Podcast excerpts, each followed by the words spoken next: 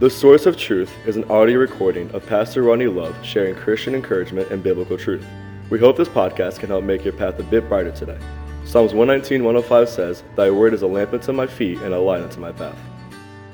Welcome back. Thanks for joining us again as we take another few minutes out of our day in God's Word. We're glad you're with us. If you're following along with us in Scripture, we are in Jonah chapter 4. Uh, it's intriguing. It took us, I think it was 121 or so episodes to get to the book of Matthew, and it's going to be just a couple weeks to get to the book of Jonah. Uh, jump with us. We're going to be in the first few verses. We'll do Jonah chapter 4 probably in two episodes, maybe three, but more than likely uh, today and tomorrow, finishing up uh, the book of Jonah.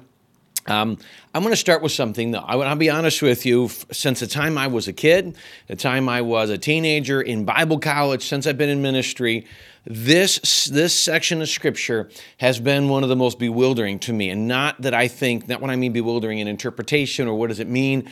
It's bewildering to me that Jonah would act the way he does. It just it has, just does not make a whole lot of sense to me. Uh, Jonah is going to react. He's very very angry. And he, by the way, remember this is a prophet angry that God brought revival through his preaching. Uh, this is literally his life, and so I want to kind of I put a title in this when I post these things, but I want to start with this title because I want to make this thought go through as we look at probably going to be the first four verses of this. And it's a question Have you ever been so angry you can't think straight? And I mean think straight. I know what you think it's see straight, but I mean think straight. Have you ever been so angry you can't think straight? Here's the point.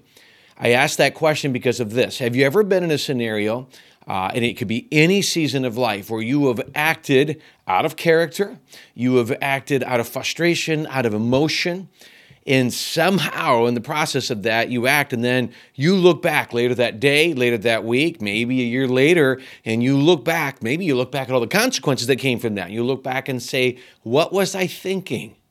Why did I think that was okay? Um, people, when they get drunk, are like this. They wake up the next day and, what was I thinking? And that's the problem with being drunk. You have no control.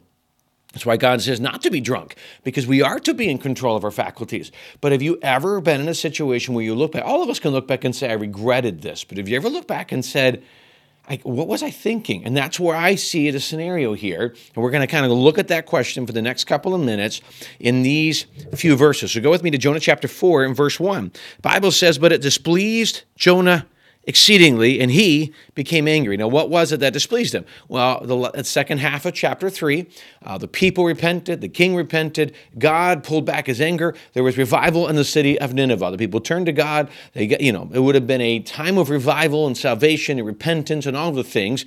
And so the next phrase is remember, these stories, the chapter divisions were not placed there by God, they're placed there by authors. And so chapter 3 and 4 are not split. They would have just rolled right in. And so it displeased Jonah exceedingly and he became angry. And that's kind of what I want us to see right here. That that doesn't make sense to me. It just, you know, he's a preacher. It'd be like me getting up and preaching, hoping God does something. People get saved and revival comes and I get angry. Now, by the way, uh, been in ministry long enough that there is some understanding to this. Uh, and I've been around people, there's some understanding. Let me explain it. So, verse 2, we'll get to in a second. So he prayed to the Lord and said, Our Lord, was not this what I said when I was still in my country? Therefore I previously fled to Tarshish. For I know that you are gracious and merciful God, slow to anger and abundant in loving kindness, one who relents from doing harm. So literally, Jonah begins to argue with God. I told you you would do this. I knew this would happen. This is why I ran to Tarshish. This is why I ran away. Jonah is still convinced that God's actions are 100% wrong. Now, you have to come and make the conclusion that Jonah was extremely angry, extremely angry at these people. And I've read multiple theories over the years. Um, I've read the theory that Nineveh was an extreme um, persecutor of Christians, and therefore a preacher wouldn't, you know, who, why would God you know, maybe he had friends. I've even had some th- uh, history uh, theorize that he had family killed in Nineveh. And so, therefore, why would God do this? We don't know. And that might be true, might not be. Uh, I've not been able to validate those. And maybe if you've got more information, send it my way. I've not done a huge amount of research on that topic. But there is, whatever it is, there is something in Jonah's mind, something in Jonah's mind that these people were so evil, they did not deserve God's grace. they deserve God's punishment. You ever been so mad at somebody, you just wanted God to punish them? And by the way, probably for a valid reason. You ever had somebody hurt your family so bad you just wish God would strike them down? We would never say it, right? Because we're Christians, we're supposed to love people. We've thought it. You ever wish that God would eliminate a certain scenario? You ever been so? Let me give an example. There is, I watch this every once in a while, I see it, where preachers take the word of God and they completely distort it. And they, I mean, bad interpretation, distort it. And people are listening, people who listen to them, and in that scenario, people are being lied to. That angers me. And I'm kind of like, God, why don't you get those people out of there? Uh, that is a problem to me because it's my it's what we do, and they're they're hurting people and probably condemning people to hell in that case, and and it angers me, and I'm like, God, deal with that. I'm like, okay, but most of us would look back and say, Jonah, okay, that was a little extreme, and if we saw someone else acting this irrationally, we would say that's extreme. We may chuckle about it, we may laugh about it, all these different things. But here's the thing I want you to get. But what we wouldn't do is we would never recognize it in ourselves. Let me, let, me, let me go on and tell me what I'm saying. So, Jonah's still justifying his anger, and he says in verse 3 Therefore now, O Lord, please take my life from me, for it is better for me to die than to live. Now, the only other time I remember this was when was it Elijah's running from Jezebel. Just kill me, God. He was depressed. He was depressed, and that's it, tired and depressed. This this guy's just angry.